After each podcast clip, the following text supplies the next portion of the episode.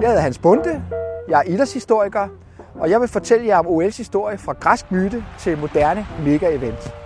Det vi ser i det antikke Grækenland, det var den måde, man dyrkede sine guder på. Det var simpelthen gennem sporten. Så det er meget svært at forstå for os i dag. Fordi de moderne olympiske lege, der så kommer i 1896, de dyrker jo noget helt andet. Altså de dyrker penge selvfølgelig, det er kommercialiseret i dag. Og så dyrker de jo også det nationale, at man kan vise flaget frem og helst vinde en medalje ved de olympiske lege. I sidste disciplin.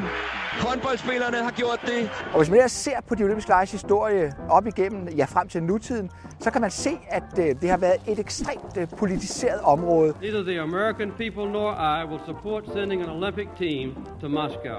Så kommer vi frem til OL i 1936 i det nazistiske Tyskland, og Hitler han indså, at det her kunne blive den største propagandatriumf i hele den moderne historie, og det blev det.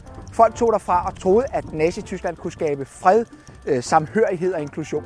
Og i dag taler man om atletaktivisme, så på den måde er det et ekstremt øh, interessant område.